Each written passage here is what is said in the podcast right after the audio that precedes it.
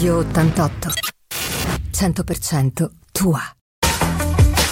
Spazio libero con Alberto Guasco. Ed eccoci qui, benvenuti a questa nuova serie di Spazio Libero. Avviamo così la stagione autunnale e poi invernale di questa trasmissione. E intanto presento l'ospite che abbiamo oggi in studio, che è Cristian Feliciotto, direttore dell'Hotel Nazionale a Sanremo. Benvenuto negli studi di Radio 88. Grazie Alberto, buongiorno a tutti. Bene, eh, Spazio Libero si chiama la trasmissione perché avremo modo di affrontare nel corso delle altre puntate poi argomenti vari, non c'è un argomento fisso o un filo conduttore. Quello che in quel momento può essere di interesse comune, se ne parla, ma anche cose che vorrete segnalarci voi. Sul sito, avete tutti i mezzi, avete il numero di telefono che è 3770 883388 e quindi nel tempo potete segnalarci qualche argomento di vostro interesse. E nella trasmissione inviteremo sempre persone preparate, tra virgolette, sull'argomento, mi permetto di dirlo, perché da un punto di vista tecnico non si fa politica, anche se la politica entra tutti i giorni nella nostra vita, anche se noi non ci occupiamo di politica, la politica si occupa di noi. Però cercheremo di affrontare i vari argomenti sempre con persone che su quel determinato argomento sapranno darci un punto di vista professionale distaccato anche quando ci vuole perché ci vuole. E insomma per apprendere delle cose poi ognuno fa i propri ragionamenti. Ma entriamo subito adesso in tema eh, questa è solo la presentazione poi ci sarà un po' di musica ma parleremo in questa puntata di come è andata la stagione 2023 stagione estiva. Parleremo di come lavorano i, gli alberghi nella provincia di Imperia, diciamo poi Sanremo è un po' il fulcro, no? come dicevamo prima, così, e cosa possono avere magari di più o di meno rispetto ad altre realtà come può essere, non so, la costa marittima o altro, perché sui social quando si vede una polemica, no? si sente una polemica, dicono sempre che qui da noi trattiamo male la gente, che siamo indietro nei servizi e quant'altro. Vedremo di capire se c'è qualcosa di vero o se si può migliorare o se andiamo bene così. Insomma, gli argomenti che di solito sono sulla nostra occupano i nostri pensieri quando si parla di turismo a Sanremo perché è quello che muove la nostra economia. Sono stato lungo, lo so in introduzione, chiedo scusa all'ospite, ma è la prima puntata e quindi cercavo di dare un po' l'impostazione di come faremo. E subito così a brucio questa stagione estiva 2023 com'è andata? Ma diciamo che complessivamente la stagione è andata bene eh, ci, i numeri ci sono e ci supportano. Eh, sicuramente eh, è una stagione che eh, aveva delle aspettative eh, diverse per quanto riguarda il mercato italiano che in parte è mancato, fortunatamente compensato dal mercato straniero. E poi magari analizzeremo anche le motivazioni di, questo, di questi cambi, di, questo, di, questa evoluzione, ma diciamo che in questa fase iniziale possiamo dire che la stagione è fondamentalmente andata bene. Ecco, non mi ricordo neanche se nella presentazione l'ho detto, ma oltre a essere il direttore dell'albergo nazionale, un albergo di prestigio della catena Best Western, di fronte praticamente direi quasi a un'ala del casino di Sanremo, tanto per eh, piazzarlo fisicamente, è presidente di Federturismo della Confindustria per la provincia di Imperi e quindi parliamo con la persona giusta. Adesso un po' di musica. Radio 88 100% tua. Eccoci sempre con Cristian Feliciotto, direttore dell'Hotel Nazionale a Sanremo, ma soprattutto presidente di Fede Turismo della Confesercenti per la provincia di Imperia. Andiamo al dunque adesso, dopo la lunga introduzione di prima. Parlavamo anche fuori onda un po' del mercato, della città, della situazione degli alberghi, in particolare Sanremo perché è un riferimento, ma è un discorso che si può estendere alla provincia. Innanzitutto c'è lavoro per gli alberghi, perché io mi ricordo che tanti anni fa già c'era una situazione di cui parlavamo prima, parlo di 15-20 anni fa, nel, nel, corso di un incontro tra addetti ai lavori si era parlato del fatto che i nostri alberghi a quell'epoca erano indietro, andavano ancora con il, il, come si chiama la fotocopiatrice, il, il fax, mentre da altre parti c'era ovviamente già internet e la linea così. Questo gap adesso forse un po' è stato coperto, perché adesso non esiste un albergo che non offra determinati servizi. Però eh, la nostra provincia come si presenta in questo campo? Cioè i nostri alberghi in linea generale offrono un servizio all'altezza delle altre città turistiche, io penso alla Costa Romagnola, ma potrei parlare della Toscana, ma anche del sud Italia, perché adesso ci sono realtà molto valide anche lì. Come si presenta la nostra provincia sotto questo punto di vista? Allora, sicuramente il gap di cui parlavi in parte è, è stato colmato anche perché adesso, mentre prima magari erano eh, considerazioni o discussioni che si facevano tra addetti ai lavori o comunque erano prettamente tecniche, adesso è il mercato che impone determinati standard, pena recensioni negative, eh, quindi mh, mm, brutta immagine e di conseguenza un crollo del fatturato. Per cui adesso questo stimolo che mh, mm, è utilizzato da tutti e non solo in ambito alberghiero, ma è nato nell'ambito alberghiero, quello delle recensioni, sicuramente ha fatto sì che la maggior parte delle strutture abbia migliorato i propri standard perché altrimenti rischierebbe di non lavorare e sarebbe un, sempre, sempre, peggio. Eh, detto questo, non è mai facile fare il confronto tra realtà emergenti, eh, realtà che magari prima eh, non avevano eh, infrastrutture, poi sono state dotate di infrastrutture, a quel punto sono arrivati i capitali e dove non c'era nulla magari sono sorti complessi altamente competitivi e con gli standard eh, attuali, mentre magari chi ha una struttura storica eh, ha determinati vincoli sia estetici che tecnici, eh, magari fa più fatica ad adeguare una struttura se non a fronte magari di costi difficilmente sostenibili. Questo è un po' per fare un cappello alla certo. tua domanda.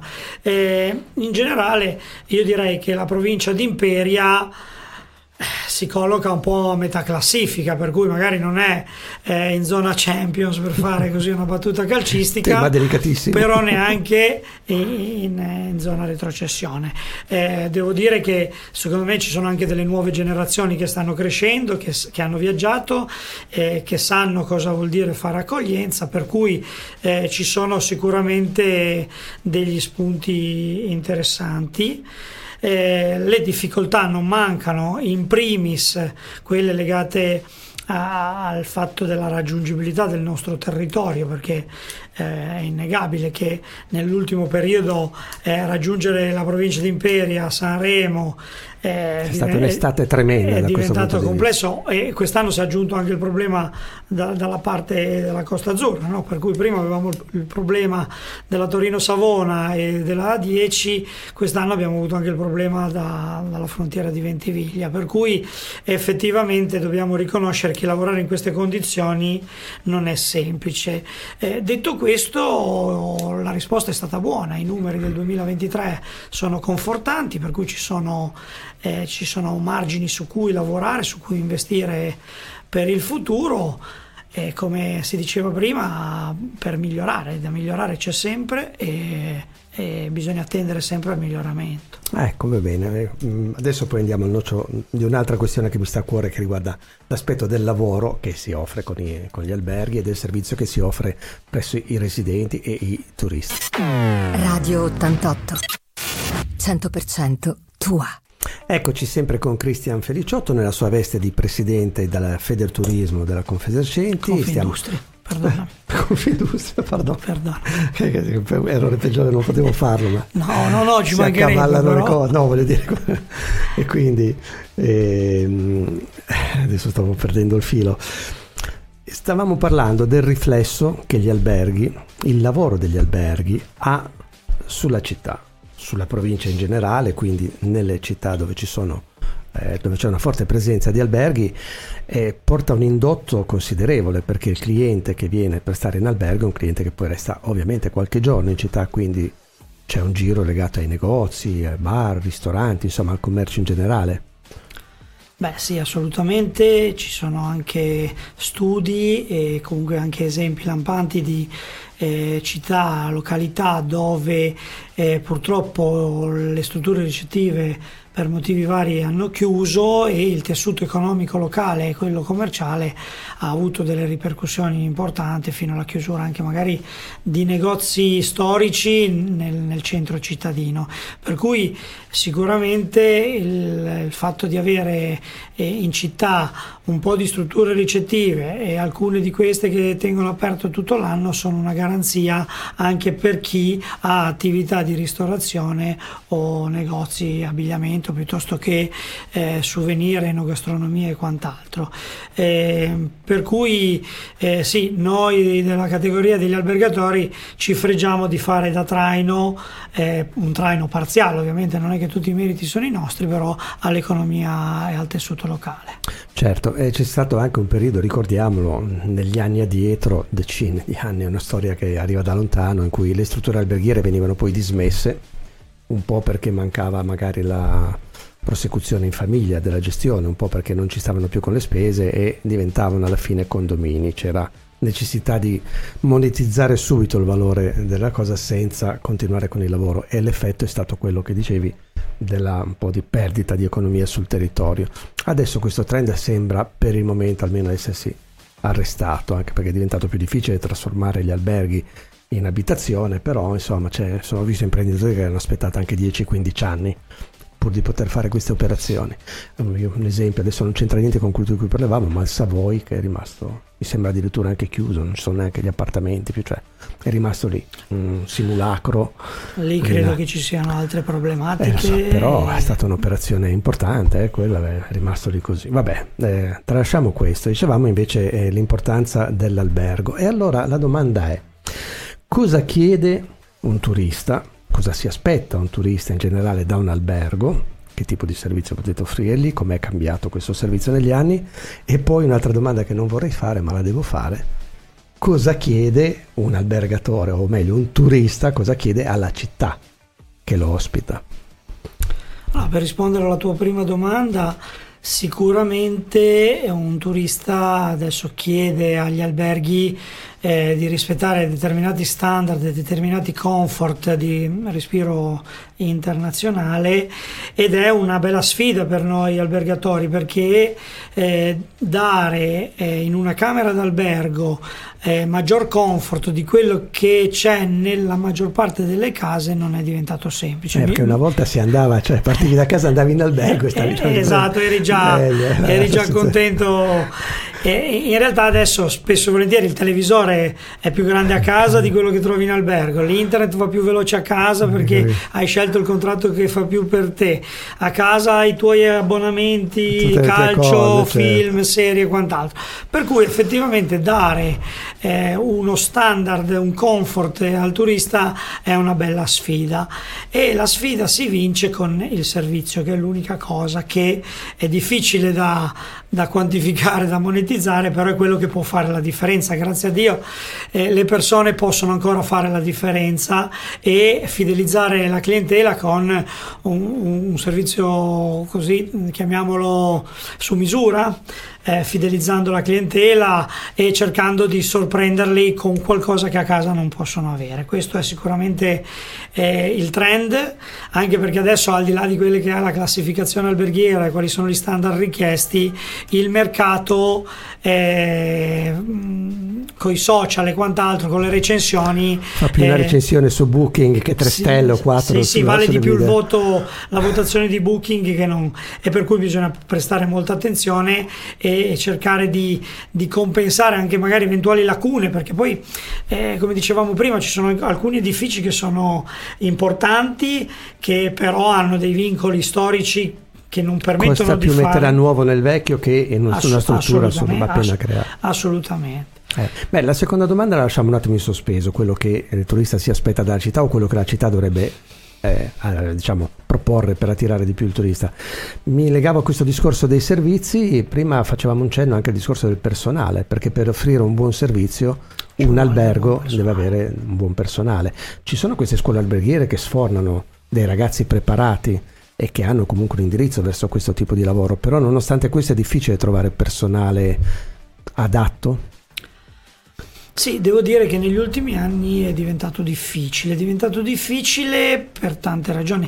L'alberghiero fa, fa il suo lavoro, eh, sforna una parte, come tutte le scuole, c'è una parte che eccelle, una parte che ha fatto il percorso di studi, poi magari prende un'altra strada e c'è qualcuno che addirittura non lo finisce, però e ormai i giovani hanno il mondo nelle loro mani, per cui eh, spesso e volentieri quelli più talentuosi, quelli eh, più appassionati, quelli che hanno intenzione di proseguire questa strada, prima di trovare impiego sul nostro territorio eh, un, un, hanno il fascino dell'esotico, quindi magari vanno a fare esperienza, vanno a fare esperienza all'estero, questo, questo, sicuramente è fondamentale, alcuni di loro sono anche tornati sul territorio o, o da grandi professionisti o da imprenditori, però obiettivamente noi abbiamo bisogno di tanto personale.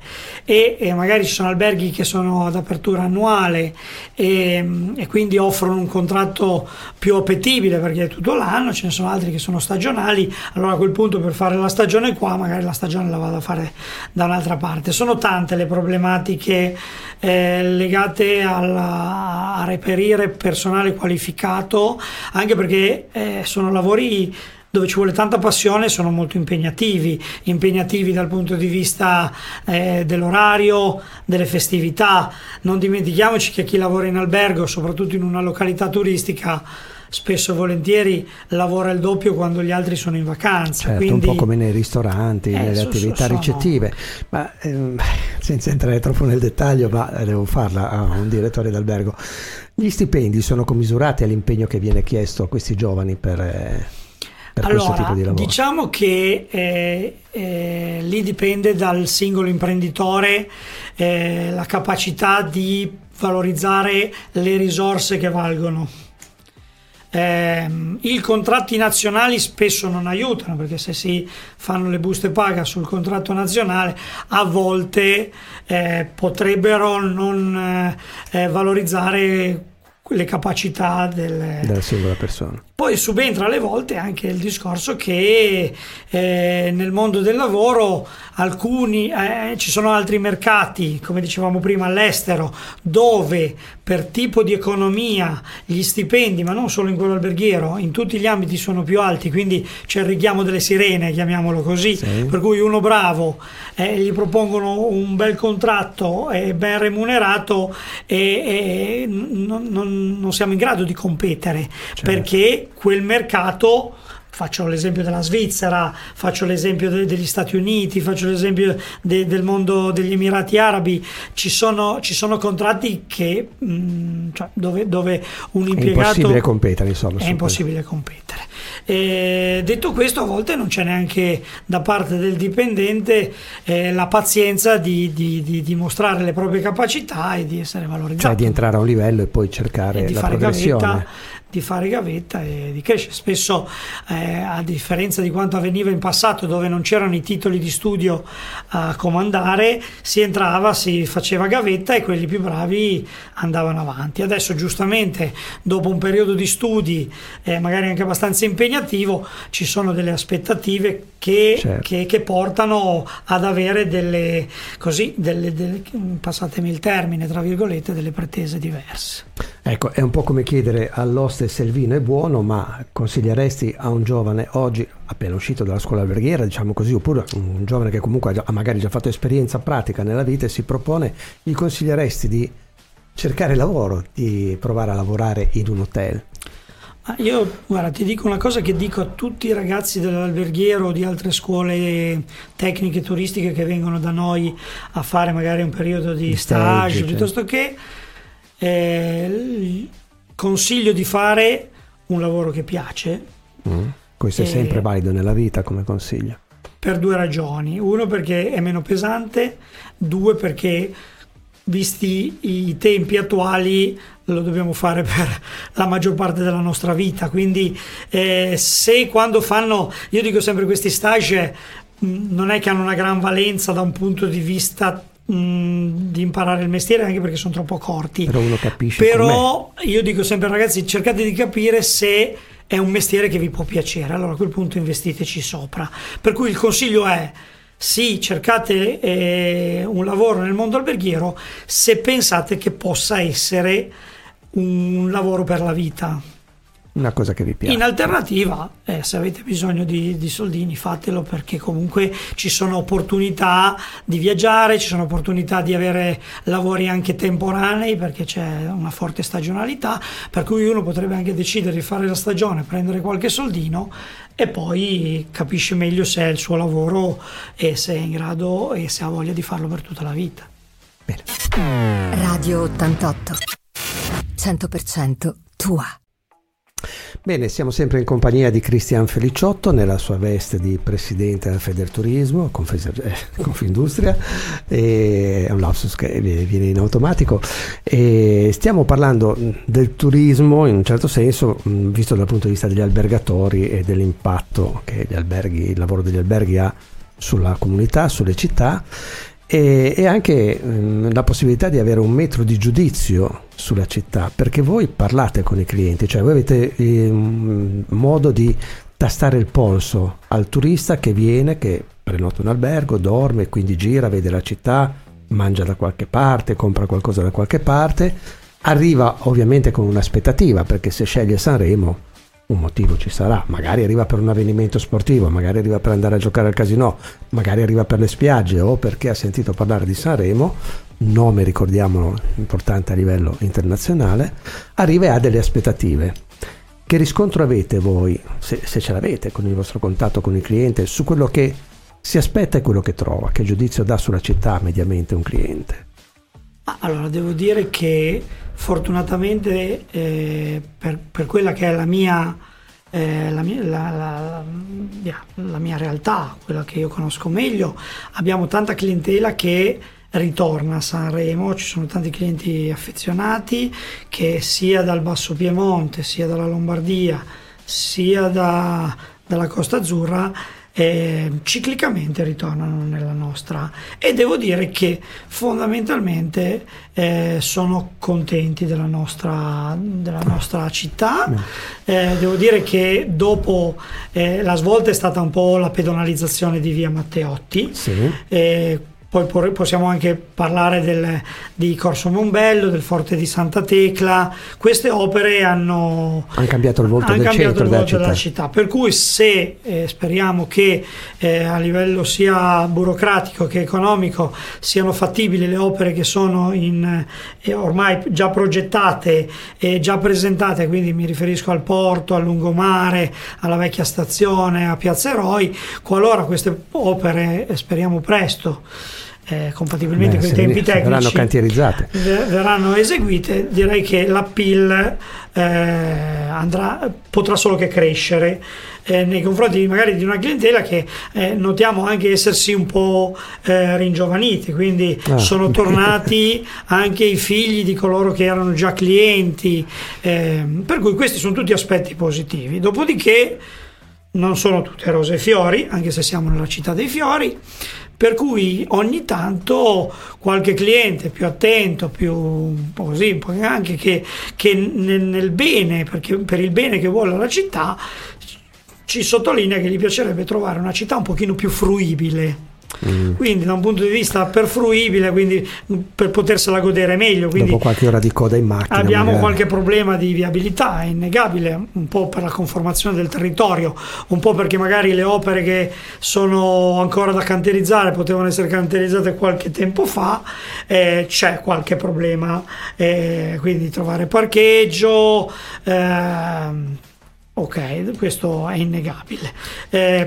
Eh, Beh, noi la... come Saremesi vediamo tutte le magagne, chi ci vive vede le cose che vanno bene e quelle che non vanno bene. Sì, il turista sì, magari è un passaggio un po' più sereno, tranquillo. E sì, magari è, è, anche vero dire. che poi il turista, magari il 95% dei turisti fa il centro, fa il centro, fa, certo, esatto. Eh, via Zefiro Massa o via Martiri. Io sono cresciuto in via Zefiro Massa e non lo dico come, come ghetto, eh, voglio dire, cioè sono zone ovviamente, indubbiamente Beh, sono, sono un po' più trascurate. Per, per, per, come in tutte le città, insomma, sono le zone più nobili e quelle più, vivi, più vissute. Il turista sicuramente vede, abbiamo turisti che sono veramente sorpresi positivamente dalla città vecchia. Anche da, lì sono in, sono in programma degli interventi che erano già iniziati col progetto Pignamare di cui faceva parte la pedonalizzazione di quel tratto di Via Matteotti, sì, sì, che ricordiamolo fu avviato come progetto, come eccetera, anche con una lotta politica non da poco fu avviato dalla giunta Borea. Bisogna dargliene atto al sindaco Claudio Borea perché fu lui a dare questo input, Il poi là. venne realizzato dopo. Fece una campagna elettorale nella quale ostacolarono questa idea della penalizzazione, lui tenne duro fino alla fine e quel progetto, meno male, oggi c'è da dire meno male, perché io me la ricordo di Matteotti con le macchine in mezzo alla strada. Eh. Diciamo che quando, quando, abbiamo la fortuna di essere noi i turisti e andiamo magari in qualche città eh, italiana o straniera, il, il, centro pedonale è sempre una gran bella cosa, sì, per cui sì. anche per Sanremo vale un po' lo stesso principio. Sicuramente, e questo è, è un, ehm, così, uno stimolo eh, per chi deve amministrare la città, chi dovrà amministrare la città, eh, bisogna, bisogna, dare un occhio a, al fatto che eh, sia fruibile, sia pulita, sia fiorita, eh, però è anche vero che tutti ci dobbiamo rimboccare le maniche, non possiamo pretendere che dal cielo tutto arrivi e tutto sia perfetto, per cui nel nostro piccolo dobbiamo anche fare la nostra parte. Sì, io tante di queste cose eh, le ho viste nel tempo, in 30 anni di lavoro questi interventi, dicevamo prima città fiorita, no? cioè, io ho visto iniziative del comune, diverse amministrazioni, eh, quindi in generale, che addirittura davano un contributo ai negozianti che facevano la vetrina con i fiori, eh, c'era una specie di accordo col mercato dei fiori per avere i fiori a un prezzo più contenuto, eh, per abbellire, addirittura c'era il concorso delle vetrine in fiore a Sanremo, no? Perché, per cui i negozianti del centro erano stimolati. Beh, Tutte cose importanti che secondo me, qui lo dico, ne approfitto un po' anch'io, erano state sempre gestite a livello un po' da paese più che da città internazionale. Belle intenzioni, mai portate avanti fino in fondo, perché alla prima difficoltà si sono tutte arenate. Mi ricordo l'esempio in via Cavour e via Palazzo avevano predisposto le fioriere, eccetera e tutto per abbellire le vie e nacque il problema che per quelle fioriere venne, venne chiesto il, il pagamento suolo del suolo pubblico. Allora lì è un po' il comune che si dà la zappa sui piedi, no? Cioè io direi al negoziante metti le fioriere, ti do un indirizzo, devono essere fatte in un certo modo, le devi tenere pulite, ma non ti chiedo il suolo pubblico. Sono quei meccanismi strani, perversi dell'amministrazione che vanno al di là delle intenzioni delle singole compagini politiche, diciamo, sono muri contro cui ti scontri quando vai ad amministrare. Detto, chiuso, chiudo questa chiuso. parentesi, perché le ho viste proporre tutte queste idee. Mi ricordo addirittura i fiori appesi, le fioriere appese in via, in via Palazzo, che dovevi alzare gli occhi per vederli, ma davano quest'idea, no? appesa a due o tre metri di altezza, poi se ne staccò una e andarono tutte nel diciamo dimenticatoio che, eh sì, no, e furono riciclate in piazza Colombo poi... per terra, queste ah. saremo gestite no, quindi un po' così. Diciamo che eh, tu facevi riferimento al paese, nel piccolo è più facile gestire queste cose, man mano sì. che la dimensione cresce le difficoltà aumentano. Mi feci dei nemici perché io dicevo che era più efficiente un approloco di un paese dell'entroterra che la blasonata Sanremo Promotion del comune. Basta, mi fermo qui, torniamo al discorso. Visti eh... anche i risultati e visto com'è finita.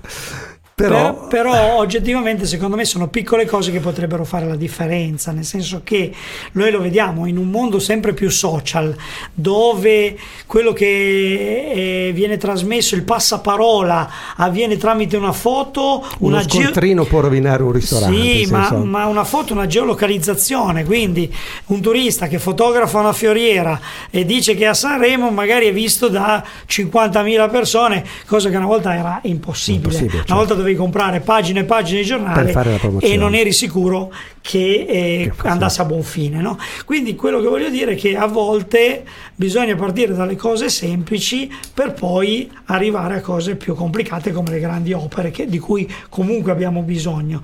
Però nell'immediato mi piacerebbe immaginarmi una Sanremo eh, un po' con quella, quell'atmosfera rilassata, un po' meno caotica e un po' più, un po più così, un po' più floreale, fiorita, musicale. Uno dei problemi ancora irrisolti, si vedrà se Piazza Eroi servirà a qualcosa, quel parcheggio lì, quello ipotizzato nella zona della vecchia stazione, è che Sanremo ha tutti gli stalli per le auto, tutti i parcheggi eh, in superficie. Ad esempio a Monte Carlo gli, i palazzi erano stati costruiti, ogni palazzo che è fuori ha sotto 3 o 4 piani di parcheggio.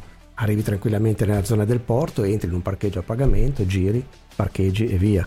Qui da noi sono tutti in superficie Quindi il turista che arriva, come dicevamo prima, che si fa magari un'ora di coda già perché la trova all'uscita dell'autostrada o si è già fatto la coda in autostrada, arriva qui e non trova il parcheggio perché sono pochi e vanno esauriti subito, questo va a discapito della qualità di vita della città e del servizio che voi offrite al turista.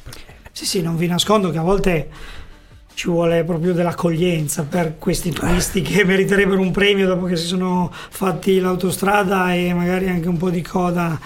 Eh, però eh, effettivamente devo, devo confermare che in via generale la città piace. Bene, poi parere. non ci dobbiamo accontentare, dobbiamo ancora migliorare. Sulle grandi opere leggevo in questi giorni su Imperia delle polemiche perché c'è un gran fermento, ci sono un sacco di cantieri aperti e quindi qualcuno si lamenta che la città è tutta cantierata.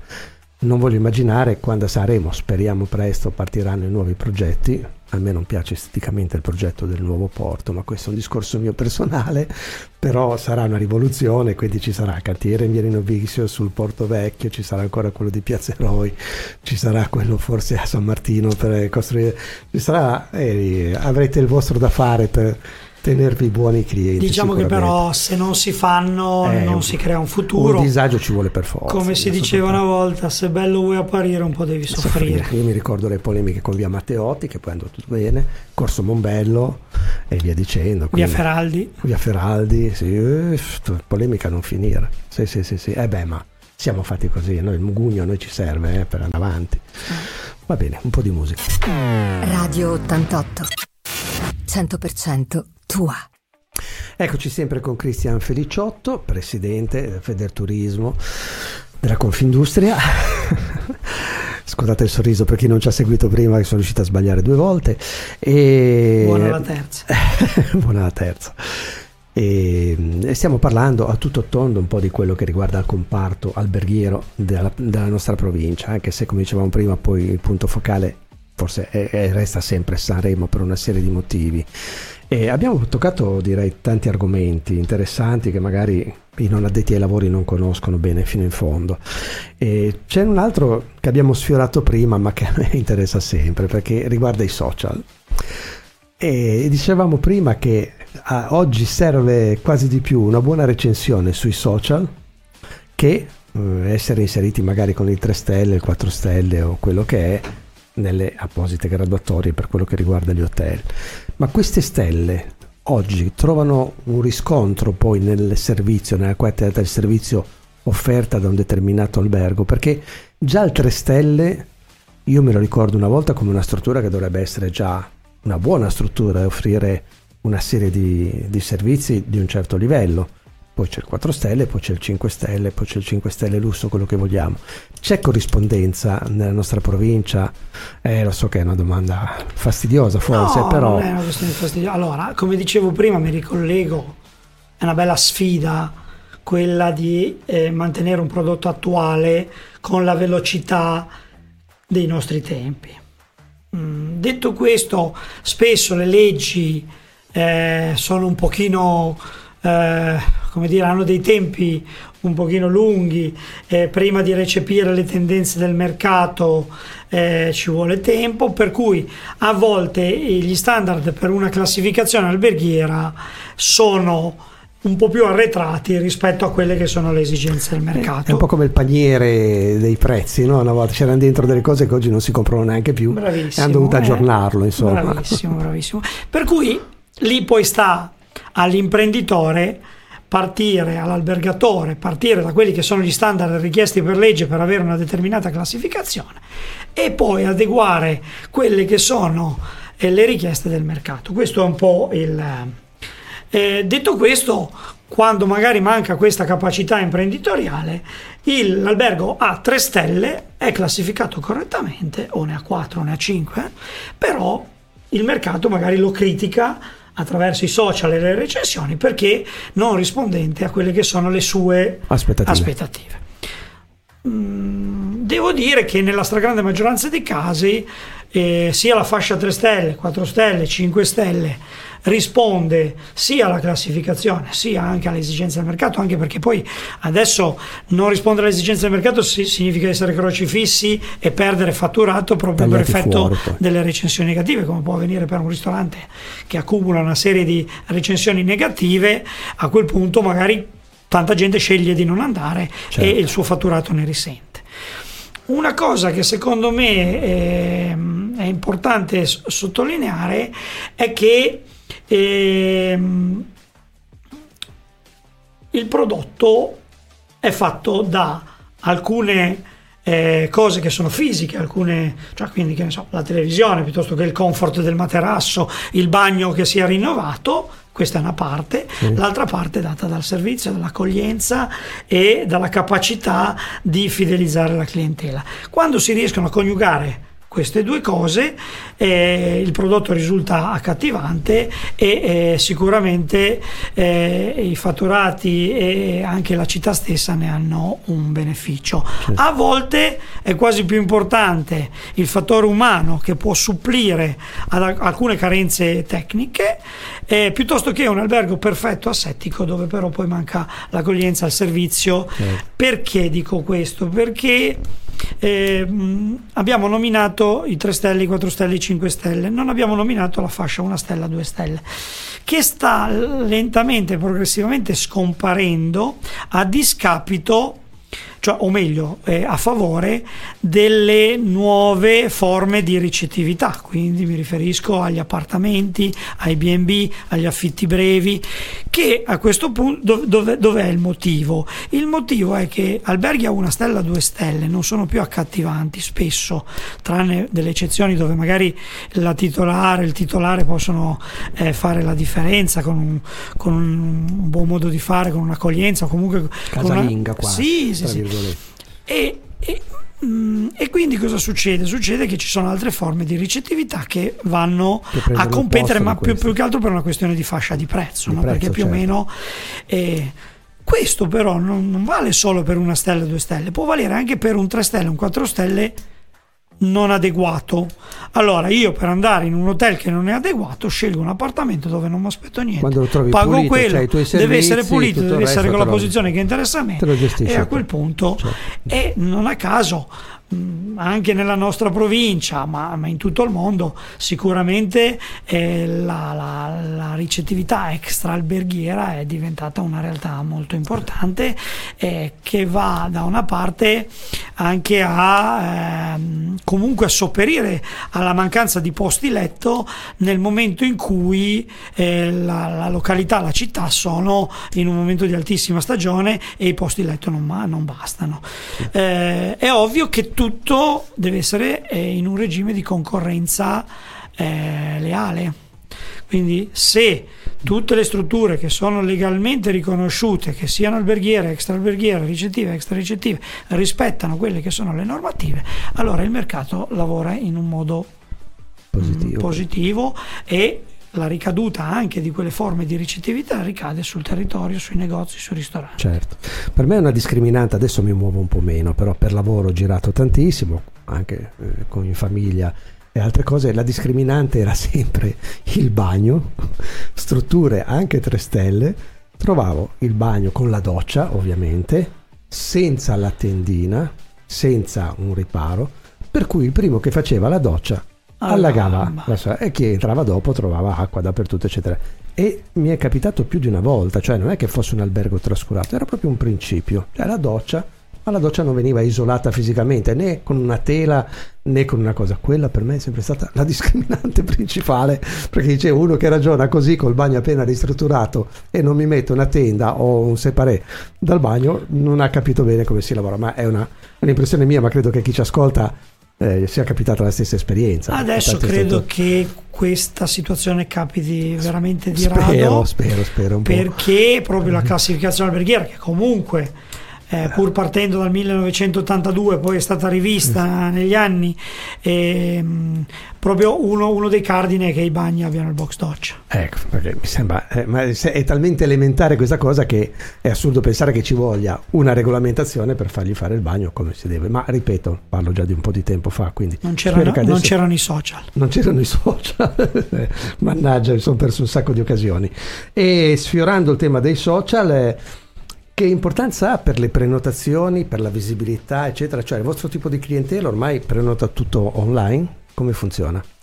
Allora, noi siamo abbastanza fortunati che eh, a livello cioè comparandoci a livello statistico con altre realtà abbiamo ancora una buona quota di clientela che prenota direttamente. Eh Conosce la per struttura fisicamente. Per poi. cui l'online eh, è una parte importante del nostro fatturato, è una parte importante del fatturato di tutte le strutture alberghiere, ma ehm, fortunatamente abbiamo ancora una parte che prenota in modo diretto. Questo ha due vantaggi fondamentalmente.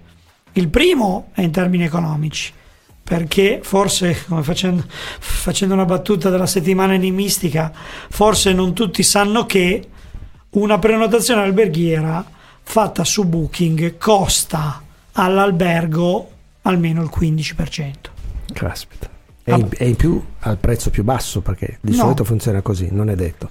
No, in realtà perché fanno vedere tutte queste piattaforme, no? Che secondo come prenoti, cosa fai? Poi... Eh, è una bella sfida. Eh. è una bella sfida perché eh, i, i, colossi online hanno a loro disposizione capitali ingenti per fare promozione e cosa fanno? Fanno un trucco abbastanza, cioè, per carità, loro fanno il loro, noi facciamo il nostro, però eh, rinunciano a una parte di quella commissione, di quel 15% per abbassare il prezzo dell'albergo. Mm. Quindi se il cliente è fidelizzato a quel portale, gli fanno degli sconti extra e eh, vanno a rinunciare a una parte del loro guadagno pur di sottrarre il cliente all'albergo.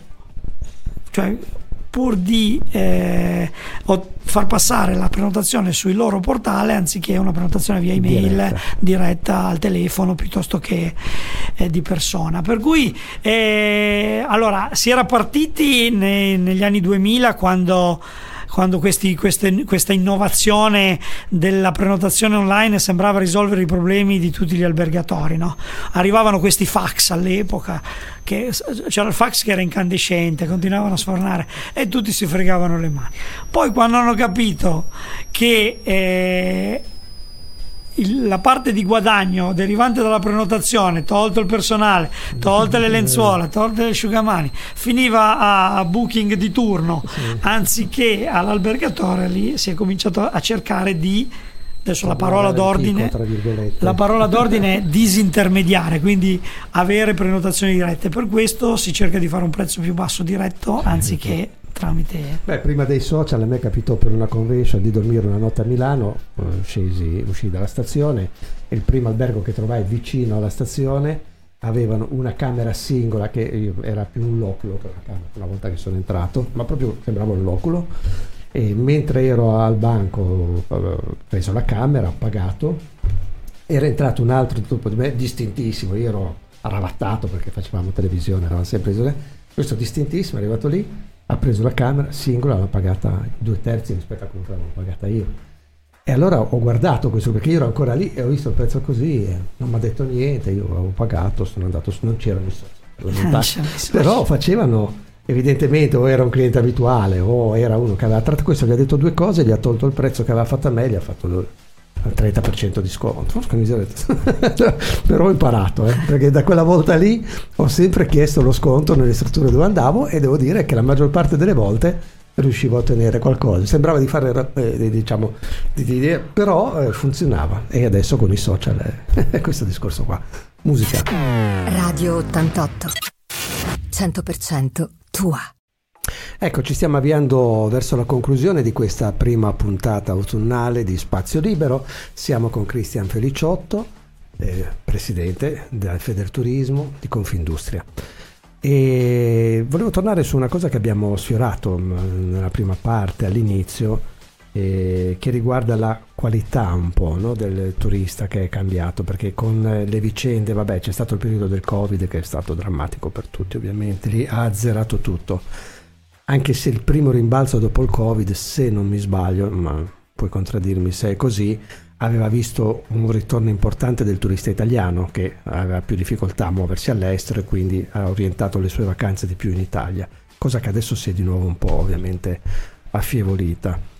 Ma il fatto invece di questa guerra, che noi sembra strano dirlo, ma noi è come se fossimo in guerra in questo momento con la Russia, perché comunque c'è la guerra tra Russia e Ucraina e l'Occidente, la, l'Europa è schierata da una parte in modo determinato, ci sono queste sanzioni decise verso eh, la nazione russa con tutto quello che ne è conseguito, no? quindi addirittura sequestri di proprietà sul territorio italiano di cittadini russi, ma soprattutto la fine del flusso di un tipo di turismo che era un, impor- un turismo importante mh, mm, nella nostra provincia come nel resto d'Italia.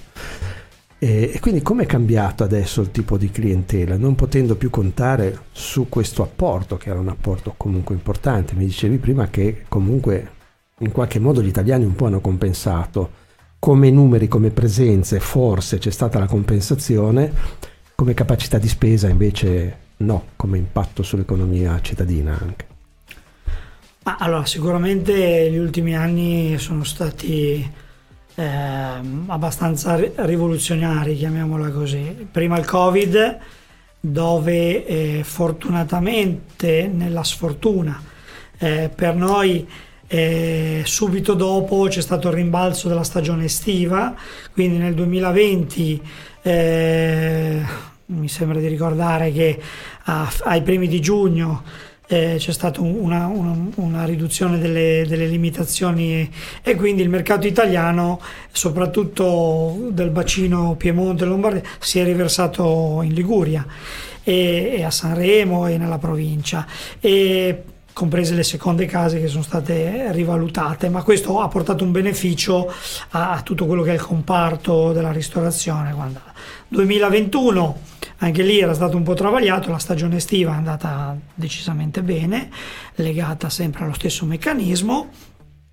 2022, anno in cui si è ripartiti senza particolari limitazioni, eh, sicuramente è venuto a mancare il, il, mercato russo che un po' per legami storici, non dimentichiamo che eh, a Sanremo c'è la chiesa russa, e, la passeggiata dell'imperatrice, della zarina, la zarina Alessandrova, che passava qui i suoi inverni prima della rivoluzione d'ottobre, eh, per cui c'è anche un legame storico e le presenze dei cittadini russi erano importanti e, ave- e anche la loro propensione di spesa, la propensione allo shopping era importante.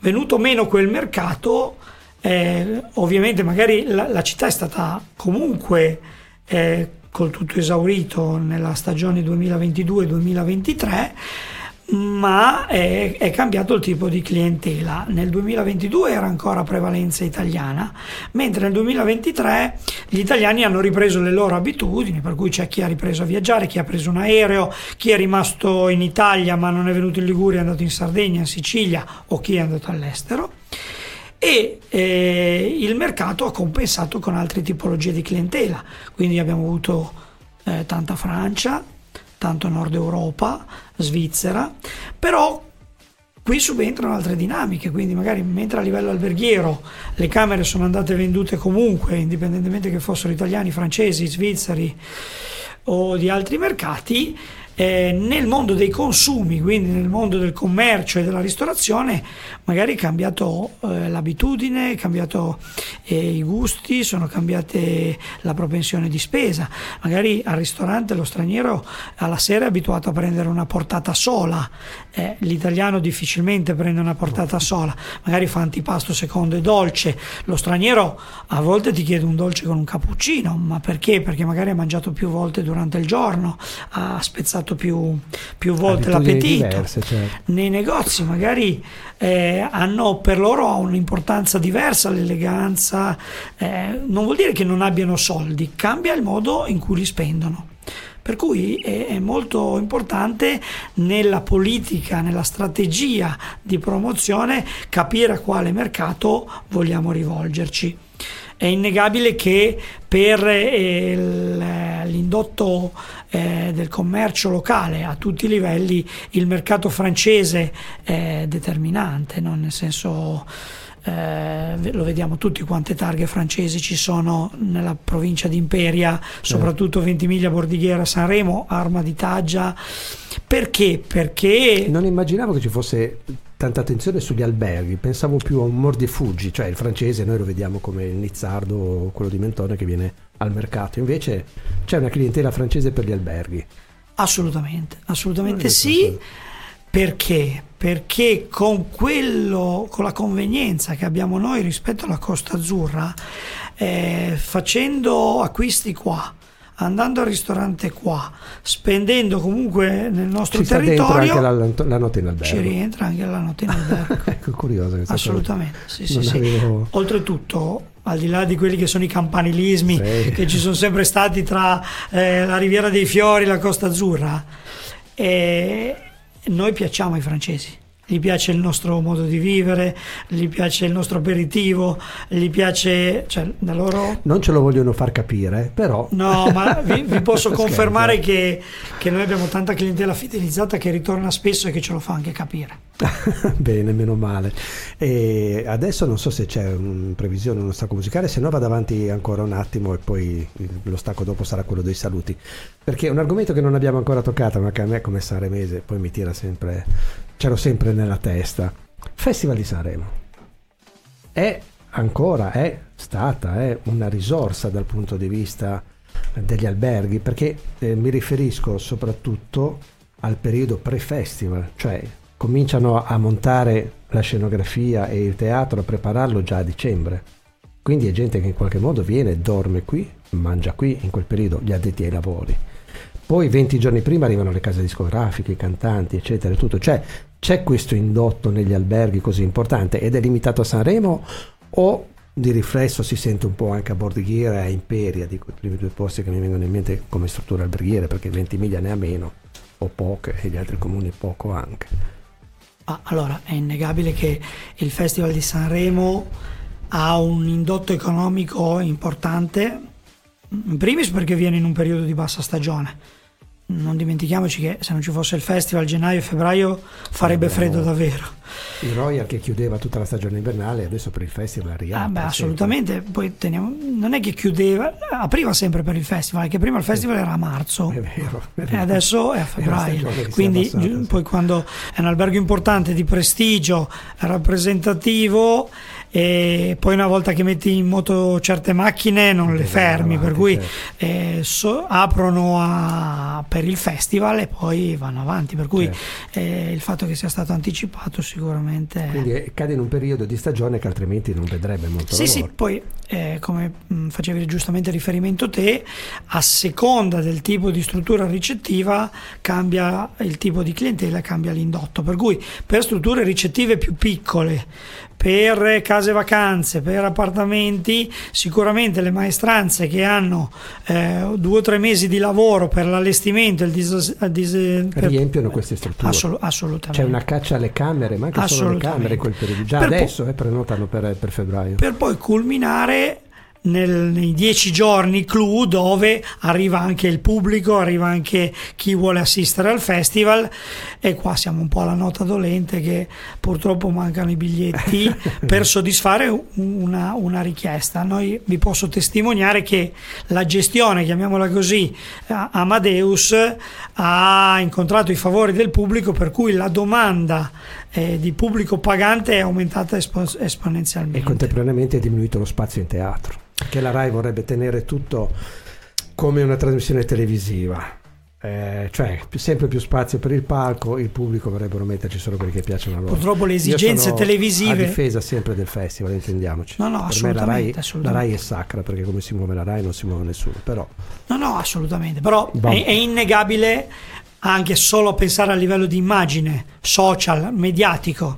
Non si parla altro che di Sanremo per 15-20 giorni e non, non, nessun comune, nessuna città sarebbe in grado di certo. promuovere una, poi, se poi stessa. C'è chi storge il naso di fronte al costo dei biglietti per le serate del festival, ma a un concerto normale ieri sentivo cifre incredibili, cioè c'è chi paga 400-500 euro per andare al concerto di un cantante prendendo i biglietti dai bagarini perché finì, quelli normali finiscono subito, quindi voglio dire anche i prezzi sono in linea, ma eh, un altro aspetto che io spero che non passi mai è quello che questo pubblico pagante è un, al contrario di quello che avviene negli studi televisivi, dove c'è comunque uno che dice applaudite in piedi, seduti, coricatevi, uscite, eh? il pubblico pagante al Festival di Sanremo è sempre stato bello perché se vuole fischiare, fischia, se vuole urlare, urla, se vuole applaudire, applaude, se non vuole applaudire, non applaude. È un pubblico ruspante molte volte. Proprio perché pagato. Però ho pagato e quindi po- non me la devi... Eh, certo, certo, eh. certo. quindi spero che resti sempre questo aspetto che è unico, no? la gara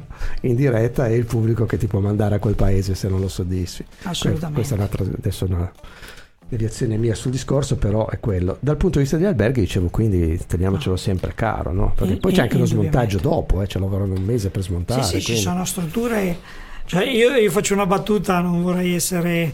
però io al festival vorrei un, un, due o tre stelle vicino all'Ariston e una volta che l'ho riempito di persone che vengono per lavoro sì, che le ho sistemate tutte poi vado in ferie nel senso ecco. detto, detto le persone che mandano avanti eh, no giorni. perché oggettivamente è gente che è qua per lavoro è gente che una volta che giustamente gli è dato un letto comodo un bagno caldo non chiedono altro è, è una buona colazione non hanno altre esigenze specifiche ecco. certo beh poi l'albergo è anche vivo perché ci sono questi assalti alla, al divo no? che viene ospitato nell'albergo, anche lì davanti al vostro, in via Matteotti, ho visto scene abbastanza deliranti. Sì, sì, beh, fa parte del folklore voi, giusto, sacro Parigi, della manifestazione. Da, cioè, Assolutamente. Tutta questa cosa. Quindi. Meno male che c'è. E adesso con i social diventa tutta una pubblicità gratuita in più. Sulla ciclabile cosa vi dicono i, i vostri clienti? È una, è una, cosa che attira? È richiesta? Arrivano e la cercano? Da, affittate le biciclette?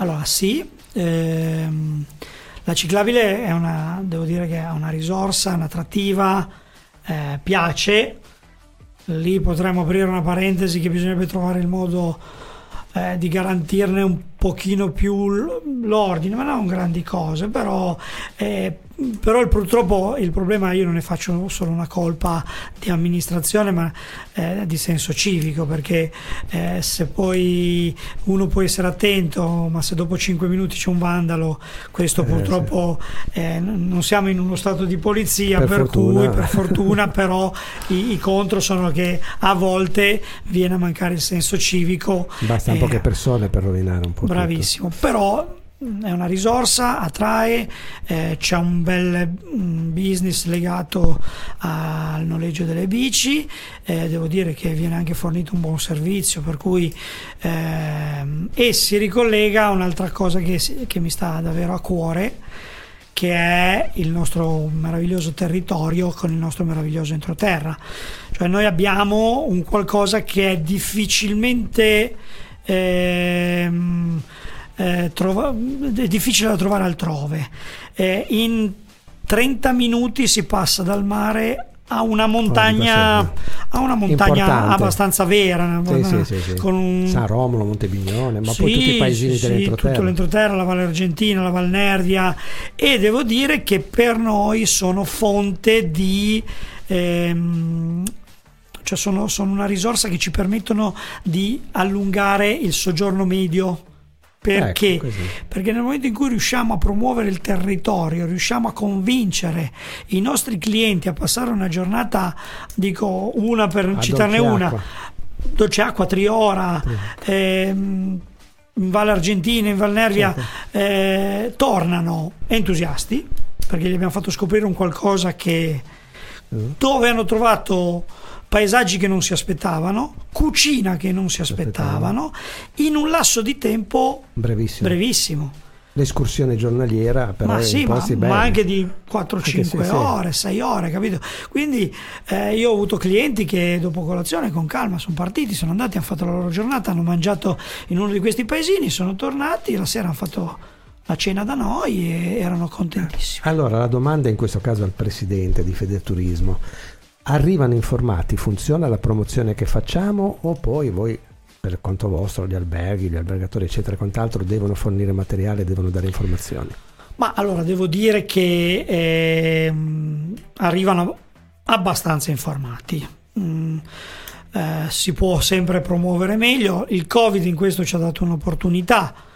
So, so che ne avremmo fatto volentieri a meno, ma c'è stato un momento in cui eh, non avevamo la possibilità di spendere a livello, parlo a livello eh, di sistema, sì. non, mi riferisco alla tassa di soggiorno piuttosto che a risorse pubbliche in generale, non avevamo la possibilità di spenderle in altro modo perché non si poteva viaggiare, non c'erano fiere, non c'era e allora si è pensato di fare campagne social un po' più importanti con le risorse a disposizione, di andare a dare dei soldi eh, per esempio per la pulizia dei sentieri legati mm. alla mountain bike, legato all'outdoor in generale sì.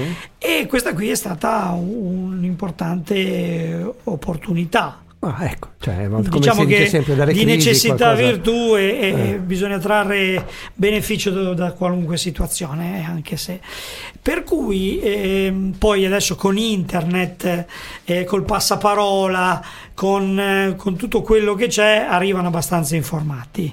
Ehm, e basta poco per a volte sono loro che chiedono a volte sono stimolati attraverso magari dei video che vedono passare. Ma voi avete del materiale vostro come singoli alberghi o c'è eh, la struttura ad esempio di eh, Federturismo o Federalberghi l'altra categoria eh, che prepara e distribuisce qualcosa da dare al turista che arriva? Allora eh, a livello di materiale cartaceo ehm, la, l'abolizione delle province ha creato un piccolo vuoto, mm-hmm. neanche tanto piccolo. Sì, perché prima era la provincia che organizzava esatto. queste cose. Per cui eh, un po' che mh, mm, si va verso la digitalizzazione. Eh un po' che magari è mancato chi sovraintendesse a tutto il materiale eh, promozionale del territorio legato al sistema non è così eh, facile da reperire e così. Però eh, è anche vero che adesso eh, c'è veramente tanta iniziativa privata che sopperisce. Come associazione andate ai workshop internazionali, c'è una presentazione della provincia in qualche modo? Parlo sì. della provincia perché ovviamente la vostra federazione deve ah, ragionare in termini provinciali. Sì, adesso la, la promozione turistica è demandata alle regioni. Mm. Eh, col cappello della regione ci sono una serie di eh, iniziative per promuovere sia in modo eh, fisico sia in modo digitale i, i nostri territori. Poi, Ma come insegna la Coca-Cola, non bisognerebbe mai smettere di promuovere. sì. Anche se un prodotto è conosciuto, non bisognerebbe mai smettere. E soprattutto nella globalizzazione, dove ci sono mercati emergenti che magari hanno, puntano solo esclusivamente sul turismo, non hanno ancora il mercato maturo, hanno delle disponibilità importanti che vanno a influenzare i flussi turistici. Questo è innegabile. Certo, un po' di musica e poi per i saluti ci sentiamo subito dopo. Ah no, salutiamo adesso, mi fanno segno perché sì, effettivamente mi sono un po' allungato, siamo andati lunghi e quindi niente, siamo in conclusione, ci sarebbero altre cose, io non ho voluto fare una puntata particolarmente tecnica perché poi i numeri si trovano su internet e poi i numeri di per sé tante volte non dicono le cose come le abbiamo invece sviscerate in questa chiacchierata amichevole su diverse tematiche. Ringraziamo Cristian Feliciotto che eh, Grazie io, a voi. Vedo, beh, è giustamente presidente di Federturismo, ma io vedo come immagine sempre l'hotel nazionale che è lì vicino al casino e che è un angolo bello da vedere come tutta via Matteotti pedonale, come quella zona lì. C'è sempre un vostro addetto lì che aspetta i pullman che arrivano che scaricano i turisti, mi sbaglio? C'è sempre un signore con una no, divisa. No, in realtà okay. noi no, che, lavoriamo ormai lavoriamo, abbiamo cambiato un po' il nostro modo di lavorare e il mercato dei pullman non è più il ah, nostro ecco. Eh, il nostro addetto diciamo che ci aiuta, essendo noi nell'isola pedonale ah, ecco. e essendo quella lì una zona un po' critica davanti al casino con dei carichi e scarico, con Eh. via poco, eh, gestiamo le macchine in arrivo per poi mandarle in garage con il Certo, vetturiere. così riscaricano la roba e tutto. Noi scarichiamo i bagagli, poi viene un vetturiere che la porta E in quello è un garage. altro servizio che per voi ha un costo e però non si vede ovviamente nella quello il cliente paga e trova anche questo servizio. Bisogna dare Insomma, servizio. bisogna, Bisogna da dare fare. servizio. Benissimo, grazie ancora di aver partecipato a questa trasmissione su Radio 88. Grazie per L'appuntamento per, l'invito. chi ci ascolta è per martedì prossimo, sempre alle 16. Grazie per averci seguito. Grazie. Radio 88. 100% tua.